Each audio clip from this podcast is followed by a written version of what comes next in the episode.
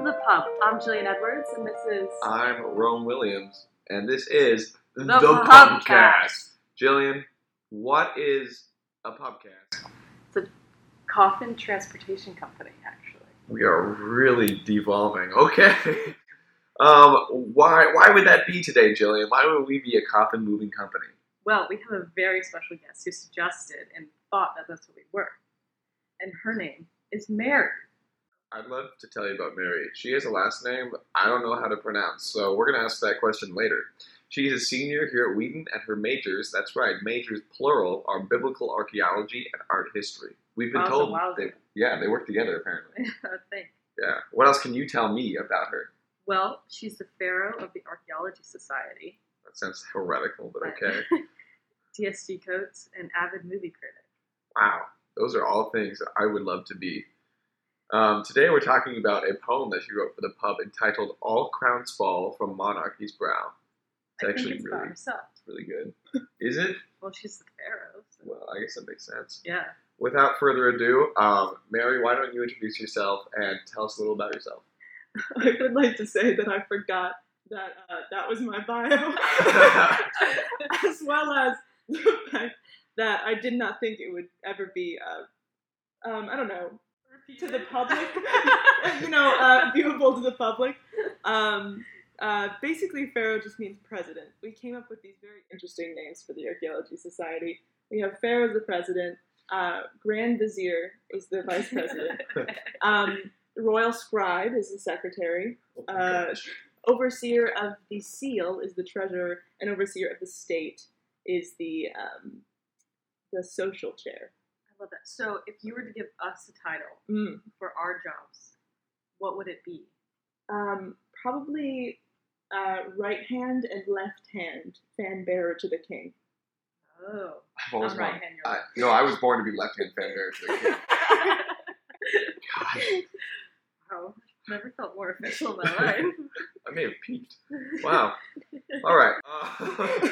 So I have a burning question to start out with. And you also wrote in your bio that you play Minecraft. So can you tell us about that? I did. I forgot about that. Yes. I love Minecraft. In fact, in the Archaeology Society, which anyone can join, should anyone be interested. I was going to ask how you joined because that sounds really fun. Yeah. You basically just...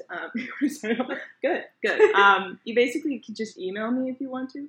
But there's also, every once in a while, posts on the Instagram, which Noah Doolin should be taking care of. Alas. Noah Doolin, classic. Alas, he's a very bad Instagram runner. No offense, Noah.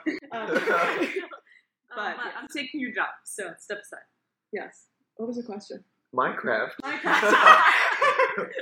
Constantly talking about archaeology. Minecraft, yes. We just started a Shimron, which is the excavation that Wheaton goes on. The Shimron SMP. So we are currently recreating an ancient tell in Minecraft. So even in Minecraft, you're still just talking about archaeology. Yes, is that a problem? Is that a problem? Well, yeah. No, I'm a big fan of Minecraft. Do you have specific questions? I don't know. No. I actually do. Okay. Oh. Okay, your poem talks about kingdoms, okay?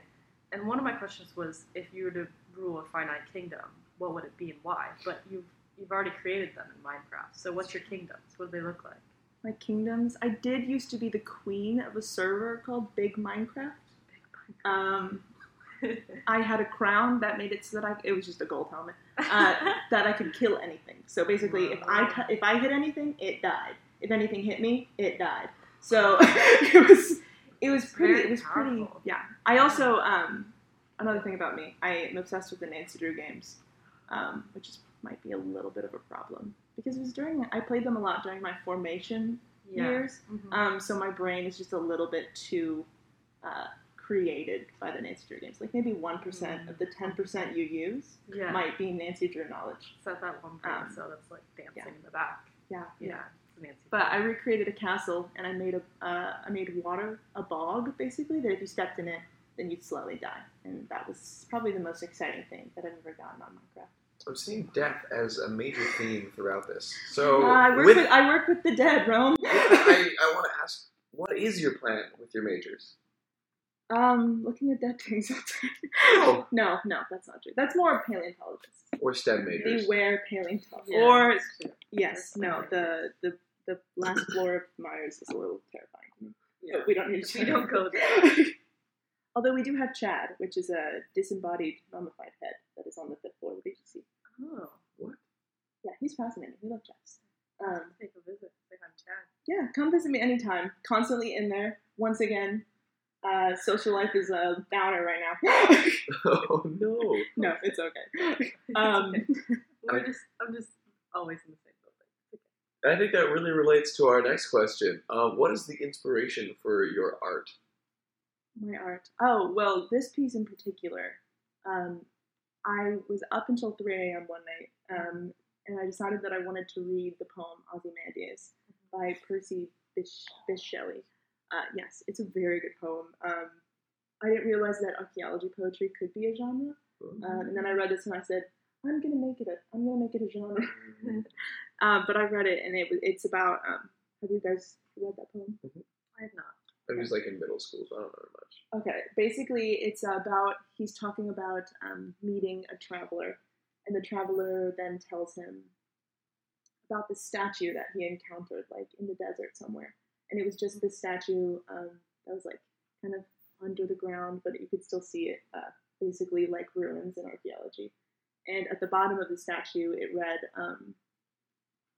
like "Fall before me," or it was very much like a "Oh ye mighty," and like you are nothing compared to me and all of my glory. And then the next line is "Nothing remains." And it's just like, so there's just like, you just see the statue of someone who was so powerful. And Ozymandias is supposed to be a name for Francis II, who's a pharaoh, but of course, like everything, also lost his kingdom. So everything falls, everything is destroyed. And at 3 a.m., he was like, I'm writing something. So I did. So what motivates you to create? We were in ceramics together, so I know you at least participate in art other than studying it. So, like, what's your motivation to create either poetry or, like, whatever art forms you also happen to stumble upon? I think a lot of the time it is ideas that just I hear about from other people, and it's just, like, certain things that get me, like, thinking about how words work together and how I, like, want to talk about concepts more without having to, I don't know, form it into something that everyone's going to understand or something that I specifically want to get across. Sometimes there are things that I want to say and I don't know how to say it. It's a lot easier in poetry, at least for me, to do that. So it's mostly when I either have the, like, overflowing emotion or I'm in, like, a very bad period of my life. That's mostly when it's super, super common for me to just sit down and write. But if it's not that, it's also can be when I'm very happy, which are also the most common times for me to listen to Vienna by Billy Joel. I love that song. I recommend. That's such a good, like, morning song for me. I, like, will be, like, walking class. Again, top of my Spotify rap. Always. I love that. So you mentioned that, like, something that you often write because you can't comprehend or, like, people, you want people to see things in a different light. So what do you wish your readers will take from this poem? And what do you think they most misunderstand about it? I think I definitely want people to be able to better... Thank you, that is my phone. I definitely want people to be able to better just understand that history does not, like, necessarily... It's not necessarily just about the people who were powerful. I think that this is kind of... just my way of putting down the people that really put themselves on a pedestal, or were the ones that did want to make statues of themselves. Just a way of, like, redesigning how we view history, as well as just paying attention more to the people in which they did rule. I think that's my favorite thing about archaeology. I was going to be a history major, but I kind of came to the conclusion that history was written by the people who wanted to say something in particular, and very often it is the people who have the power to do so. Anyone can write something, but it's the people that can make people listen to it that are the ones that get heard. And I think that that has been like really distracting to the like real truth. And so the really powerful things in life tend to come from people who don't have the power necessarily to speak it out to everyone. And archaeology, specifically like the pieces that we find of people, material culture that they would have used or found really important, really represent people. I really love that. Wow. That's so cool. Something my dad always told me was, he's like, always remember that history is written by the victors and that there's another side to the story. And like, you always have to dig deep to find like the records of the like the people who didn't win, because like that's where you're really going to find the true history, because everybody has an agenda whenever they're running things. True, yeah. Do you find it ironic that by being on the Pubcast, your voice is now being heard and will be immortalized for all time, despite what you've just said? Depends on what you mean by immortalized. As Pharaoh, I decree that everyone must listen to me and only me. No, I mean, I do appreciate being able to like have my voice, and I was very surprised. This is the first time that I've tried to publish in the Pub, so I was very excited to be able to get into it. But yeah, I hope that my voice is not so much just me and my opinions as it is pointing to people who don't get theirs said very often. I recently, in my archaeology biblical lands class, which I would recommend to anyone that's not an archaeology major, but it is very difficult. So it's normally just us archaeology majors in there. But we just recently had a lab in which we were writing narratives for an object. So if you have an object, you kind of get to look at the context that we do have for it. I had the bottom of a turnip, which is basically a potter's wheel. So it's just the bit that has the axis on it, and you would put a larger slab on top of it and use that to turn it and sculpt your project. But I just imagined in my story this like grandmother who was sculpting, and she has like her children watching her, because potters, we don't know everything about them, but it doesn't necessarily mean that they had to be like male or female or rich or poor, but they would have people in their city come to them and ask them for certain things that they needed, but everyone used pottery.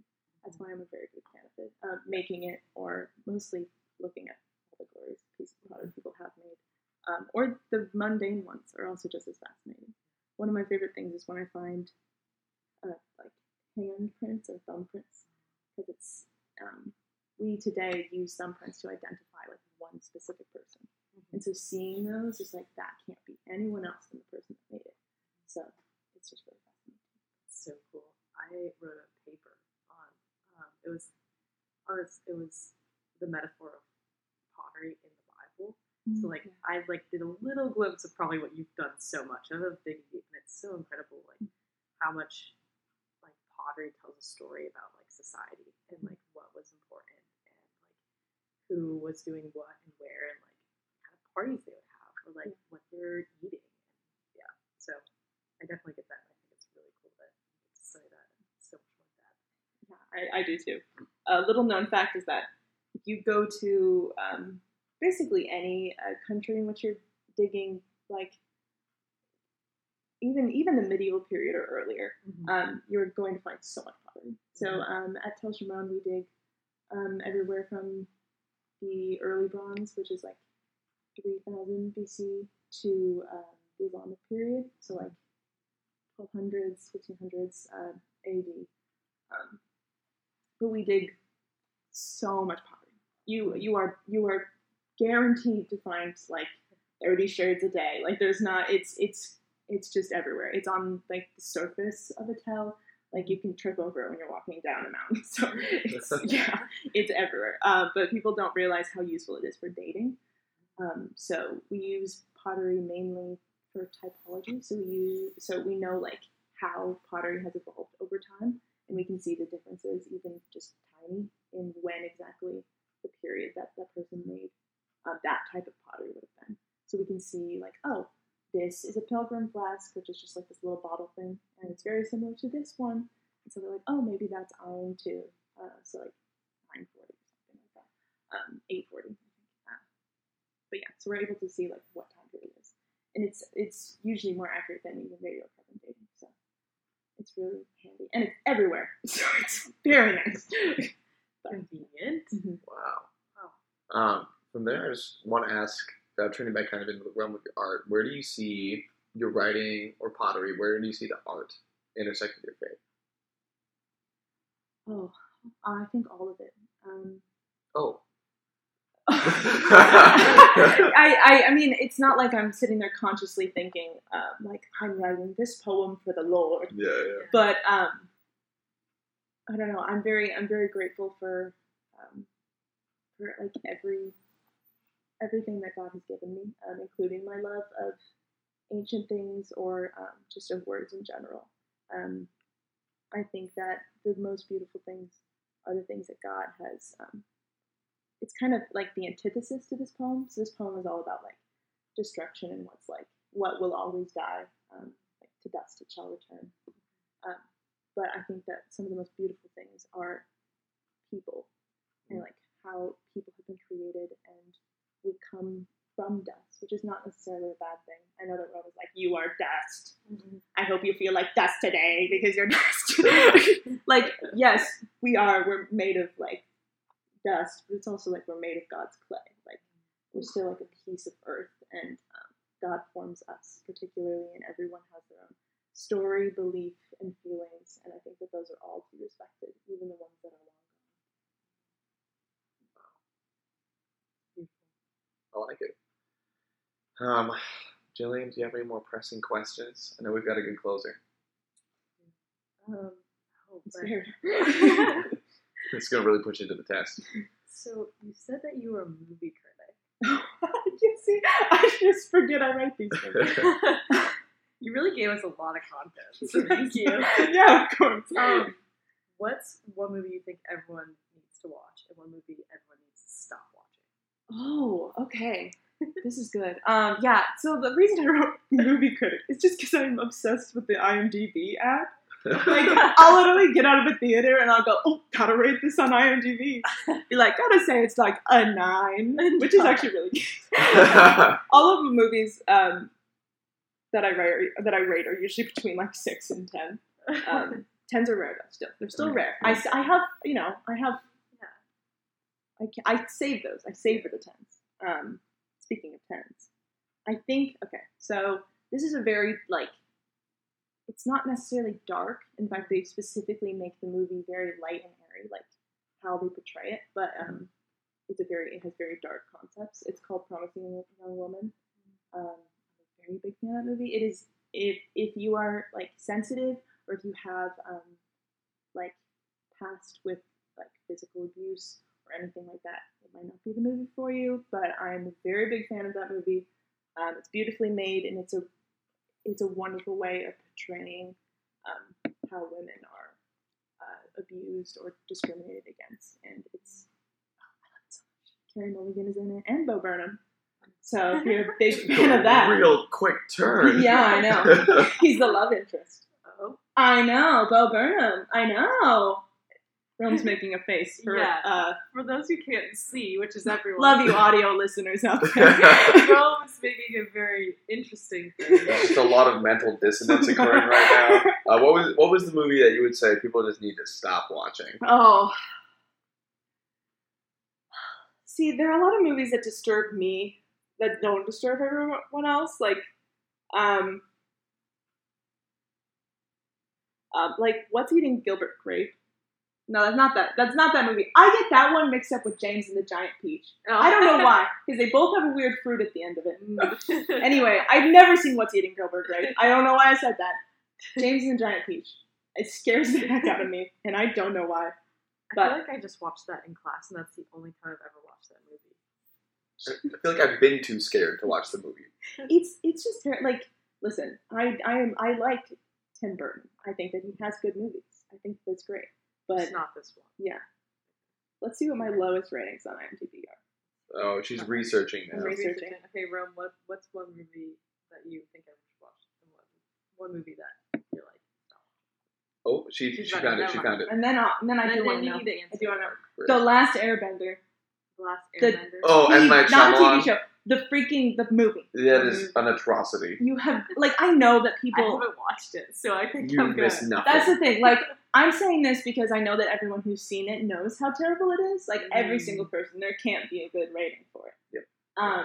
Even though on IMDb, you always find somebody who likes the movie. Who knows? It always has, like... I've never seen it. It always has an audience. Anyway. But just for all those who have not seen it, just avoid. Don't watch it. Avoid with like the plague. Just don't get near it. Don't get near it. Also, Monster House gave me nightmares for years. So if you feel not so scary, I'm very low. It's a children's movie, and I was just. I feel like children's movies are terrifying. Yeah, they are. James and the Giant Peach. That's not a children's movie. Yeah. I watched it in like fourth grade in class because we read the book. And you're okay? No. Well, I don't remember. You don't know how heavily it's influenced you. Yeah, or I a lot of times I'd just like look away or leave if things got like a little too scary because like I don't like it. And like I have a photographic memory, so like movies stick in my brain. So I don't watch anything slightly scary. Yeah. Don't watch Boy in Striped Pajamas. Oh, I won't. Oh, so I kind of like that one. It's good. It's good, but if you have a photographic memory, you're just gonna be stuck there. Yeah. Okay. Speaking of photographic memory, Mary, what do you think of the movie The Mummy? You're an archaeology major. I need to know. Bonus question. I did watch it on Halloween with the Archaeology Society, which was a blast, of course. Have you guys met Dr. Migliano? No. Okay, he's one of the archaeology profs here. He looks like the mummy. Oh, not the actual mummy, but like the actor, the god, like when he becomes a dude. And I only realized this on Halloween. And Dr. McLeod, I don't know if you'd ever listen to the podcast, but I apologize. Sorry, but you do. Okay. I think it's a phenomenal movie. Okay. I clearly have more problems with Indiana Jones, but this one is not trying to be anything, and I think that I approve. That's. How do you feel about Mad at the Museum? Also slaps. Okay, good. I do. I was gonna be like, you don't like that movie. Okay, my royal scribe has not seen. Hannah Straylock has not seen an Indiana Jones movie. She is an archaeology major, and she has not seen a single Indiana Jones movie. Hannah, I keep talking to people. But just so you know, that is ridiculous, and you are ridiculous. So we're gonna have a marathon. Oh, and then we're going to watch it. I actually dressed up as Indiana Jones for Halloween. So. As you should. Yeah. I have a hat. I also have a hat. Yeah.